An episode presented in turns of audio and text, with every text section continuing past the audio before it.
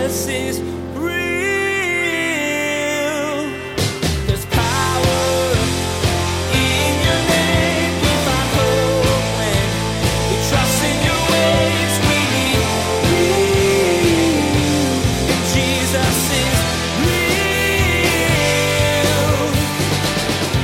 before the crow makes it sound twice, you're going to deny me three times. And Peter's like, absolutely not.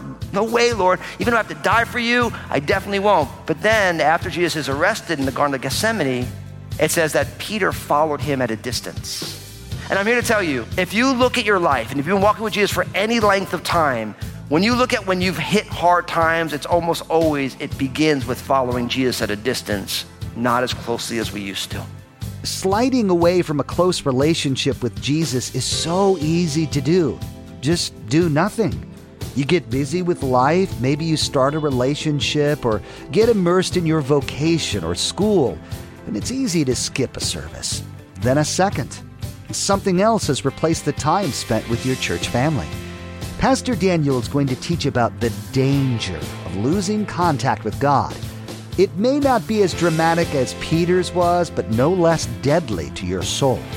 Now here's Pastor Daniel in Psalms chapter sixty-six as he continues his message, We Must. Jesus is real. And brothers and sisters, that is such a healthy starting place for a vibrant life in Christ. It will blow your mind when you realize you will know God as much as you desire to. What I mean by that is this: God has disclosed himself to all of us in the person of Jesus. And every single one of us can fellowship with God and know God as much as we decide to pull up our seats to the table and say, God, I want to know you. God is the ultimate all-you-can-eat buffet. How many of you like those things? Yeah, I like them a little too much. Man, there was this all-you-can-eat buffet that I used to go to, and it would open up at eleven. I'd be there at like ten forty-five.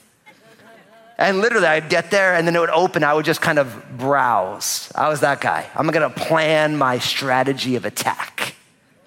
And then I'd be there for like four hours.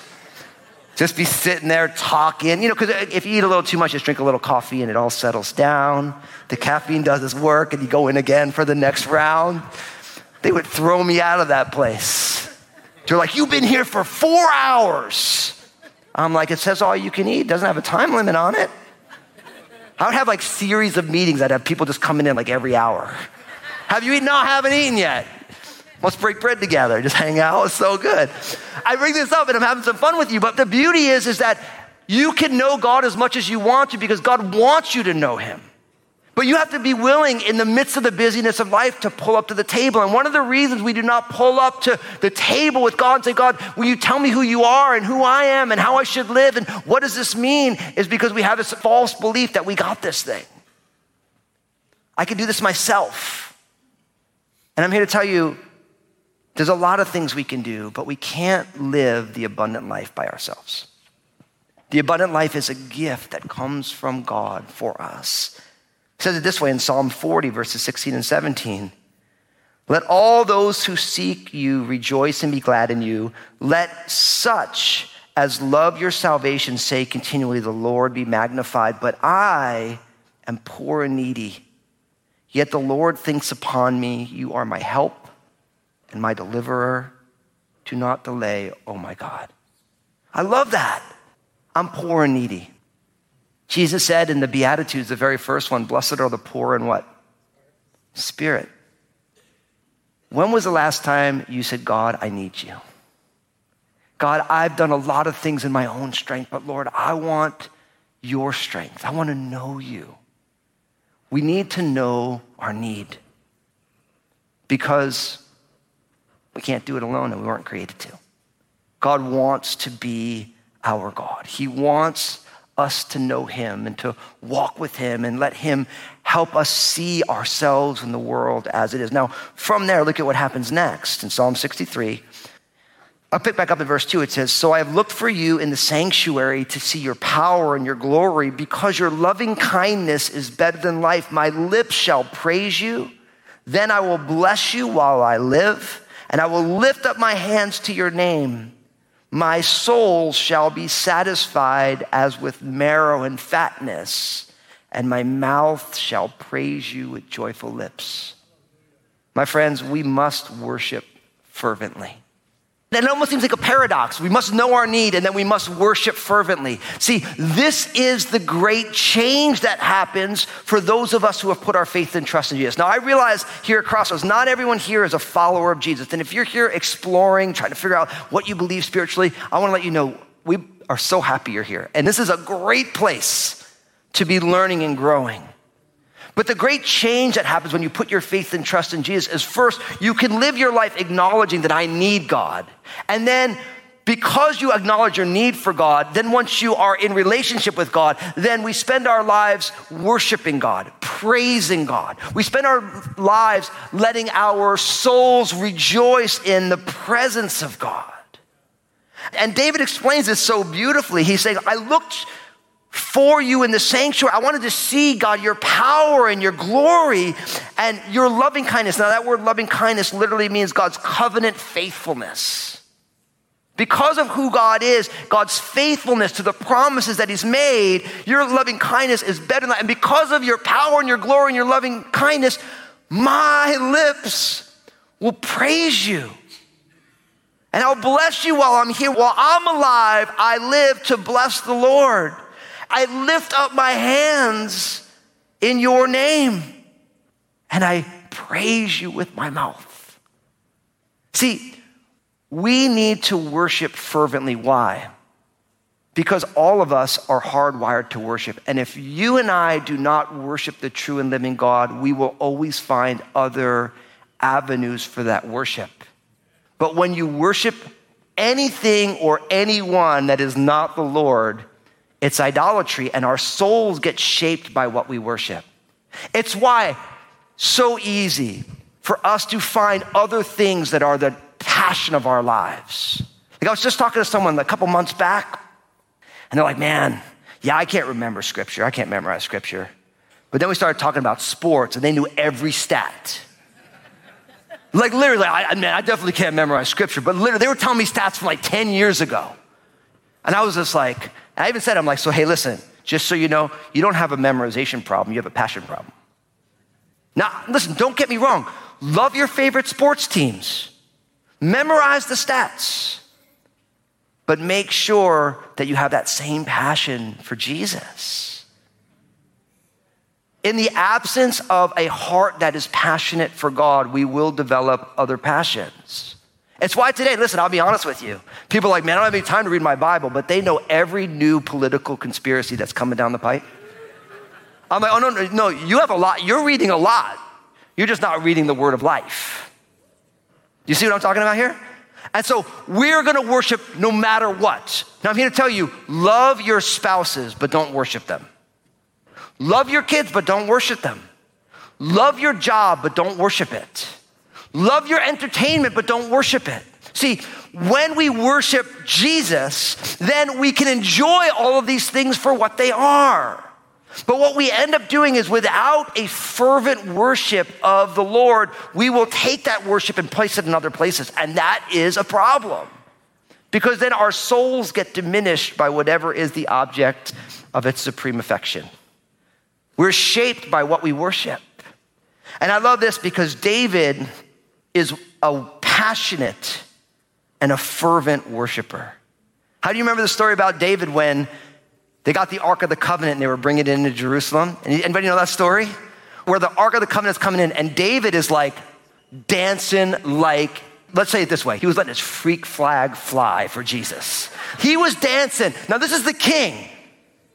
And the Ark of the Covenant's coming in, and he is just getting it on. He's like, have you ever been to a silent rave before? Anybody ever seen those? I went to one of these, it's so crazy. You go to a club and there's music on and everyone's dancing, but then they have these things now because there's noise ordinance problems, so they give everyone headphones, and not everyone's listening to the same music. but everyone's got their own headphones on. And so everyone, and so if you're there without your headphones on, it is totally nuts because everyone's got like their own like groove going on. And you know, everyone's got their own thing, but you can't hear what they're listening to. And in some ways, that's what David was doing. He was so excited that the Ark of the Covenant was coming into Jerusalem that he was just losing it. And then he saw his wife, King Saul's daughter, and she's like, oh, yeah, the king making a spectacle. Making the family name lousy. And David was great. He's like, man, I'm going to be more undignified than that. Because David was not worried about what everyone thought. I'm here to tell you, brothers and sisters, listen, nobody will bother you at all if you worship sports. And nobody will bother you at all if every one of your posts on Facebook is about politics. But right as you fall deeply in love with Jesus and you worship him fervently, now everyone's got a problem with you, even Christians. And I'm here to tell you, my friends, we are hardwired to worship. And not just worship passively, but fervently. Why? Because it solves the sin of apathy. Have you ever heard it said that the opposite of love is not hate, it's apathy? When you're really indifferent to the whole thing, that is the absence of love.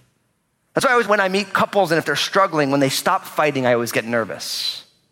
Now, I'm not saying we should fight, but I'm saying when it's just like you just kind of blow it off, like, well, that's just who they are.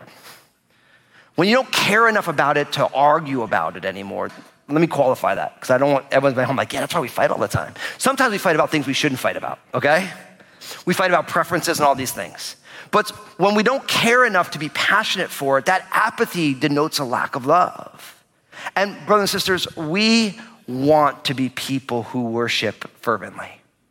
Notice here it says that that's why we lift our hands in the sanctuary. That's one thing I love about Crossroads. Everyone's on a different step of their faith journey. And I was talking to someone who was brand new. They'd never been to a church before. And like, okay, so I totally don't get. When we're singing, why do people raise their hands? It's totally weird. I'm like, it's actually not weird. I'm like, do you like sports? Yeah, I love sports.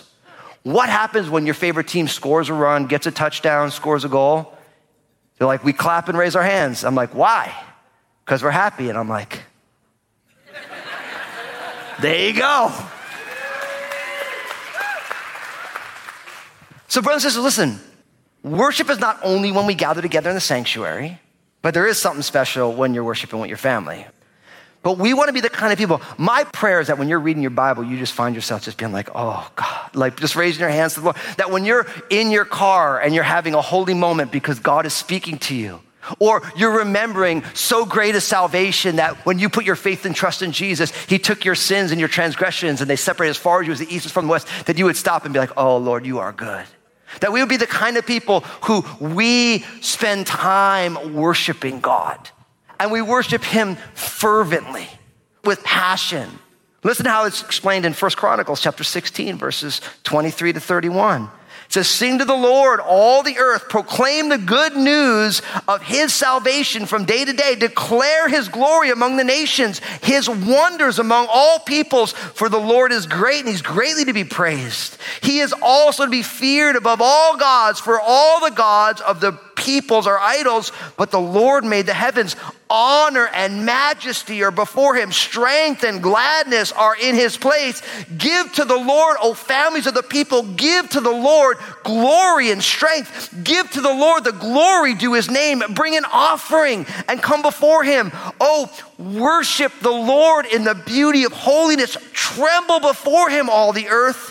The world also is firmly established. It shall not be moved.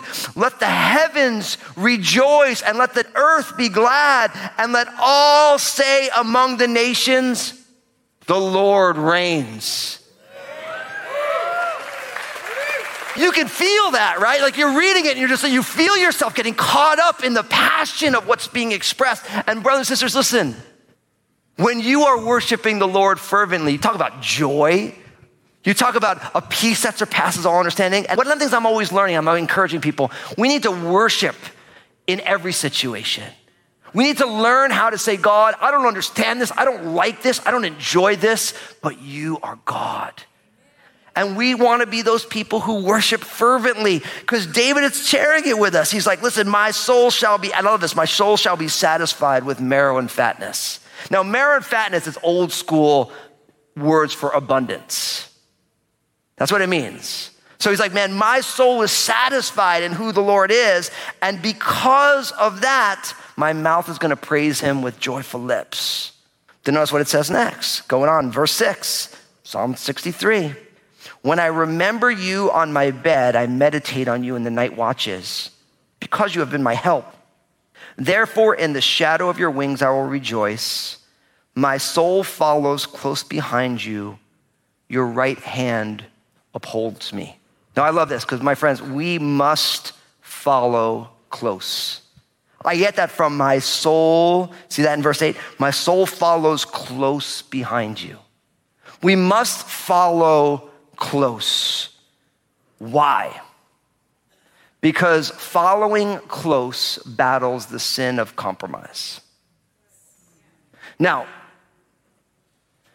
I'm talking about compromise in the sense of where we compromise our faith and our values for other things. And the classic example of this biblically, I believe, is Peter before he denied Jesus. And I get this from Matthew chapter twenty-six, verse fifty-eight. It says, but Peter followed him, speaking of Jesus, at a distance to the high priest's courtyard, and he went in and he sat with the servants to see the end. And you know what happens is Jesus had told Peter, hey, listen, before the crow makes it sound twice, you're gonna deny me three times. And Peter's like, absolutely not. No way, Lord. Even if I have to die for you, I definitely won't. But then after Jesus is arrested in the Garden of Gethsemane, it says that Peter followed him at a distance. And I'm here to tell you, if you look at your life and if you've been walking with Jesus for any length of time, when you look at when you've hit hard times, it's almost always, it begins with following Jesus at a distance, not as closely as we used to. And brothers and sisters, listen, we need to follow closely. Because I have kids, all the movies that come out, how many of you have seen the Croods movie? You know the Croods? Yeah, okay, all the parents are like, yes, yes, I've seen it. The grandparents are like, yes, I've seen this. Well, there's this beautiful scene in the Croods movie where I think it's the second, maybe it's the second Croods movie, I can't remember. My brain is mush from raising kids. But there's a scene where this family who are the Croods, and they're like cave people, they meet like a more domesticated people of the same generation. And everyone has their own room, but for the Croods, they all sleep. It's like a sleeping lob. They all sleep on top of each other. It was really weird. And then they all had their own room and they couldn't sleep and everything. But in some ways, if you have kids, you realize that you ever walk like with your kids and don't they always like step on your heels or they sandal you and all that stuff? Why? Because kids have mastered the art of wanting to be extra close. I just had this the other day with my kids. I'm like, why are we on top of each other? Like, there's a whole room here. Everyone's like, we're all together. And I'm giving them a hard time, but I actually love the fact that they're all over me. I love it. Now, I know some of you parents are like, I don't love it. I want a break. I want a babysitter. Kids get this idea of following close, like almost too close. But I think what goes on is we need to kind of master that art again as it relates to following Jesus. Because what happens if we do not follow it closely and we follow at a distance, compromise is right around the corner.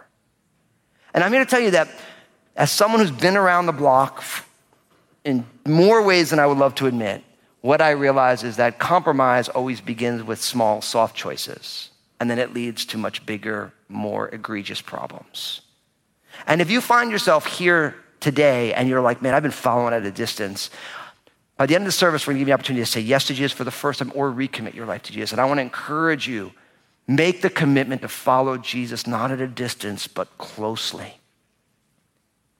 Because David's saying, my own soul is gonna follow close behind you because your right hand, you're upholding me. And I love this because David's saying, listen, when I'm going to sleep at night, I meditate upon who you are, Lord. See, David, his world is being change. His perspective is being impacted by the reality of who the Lord is. And he's like, man, when I go to bed, I'm meditating on who you are.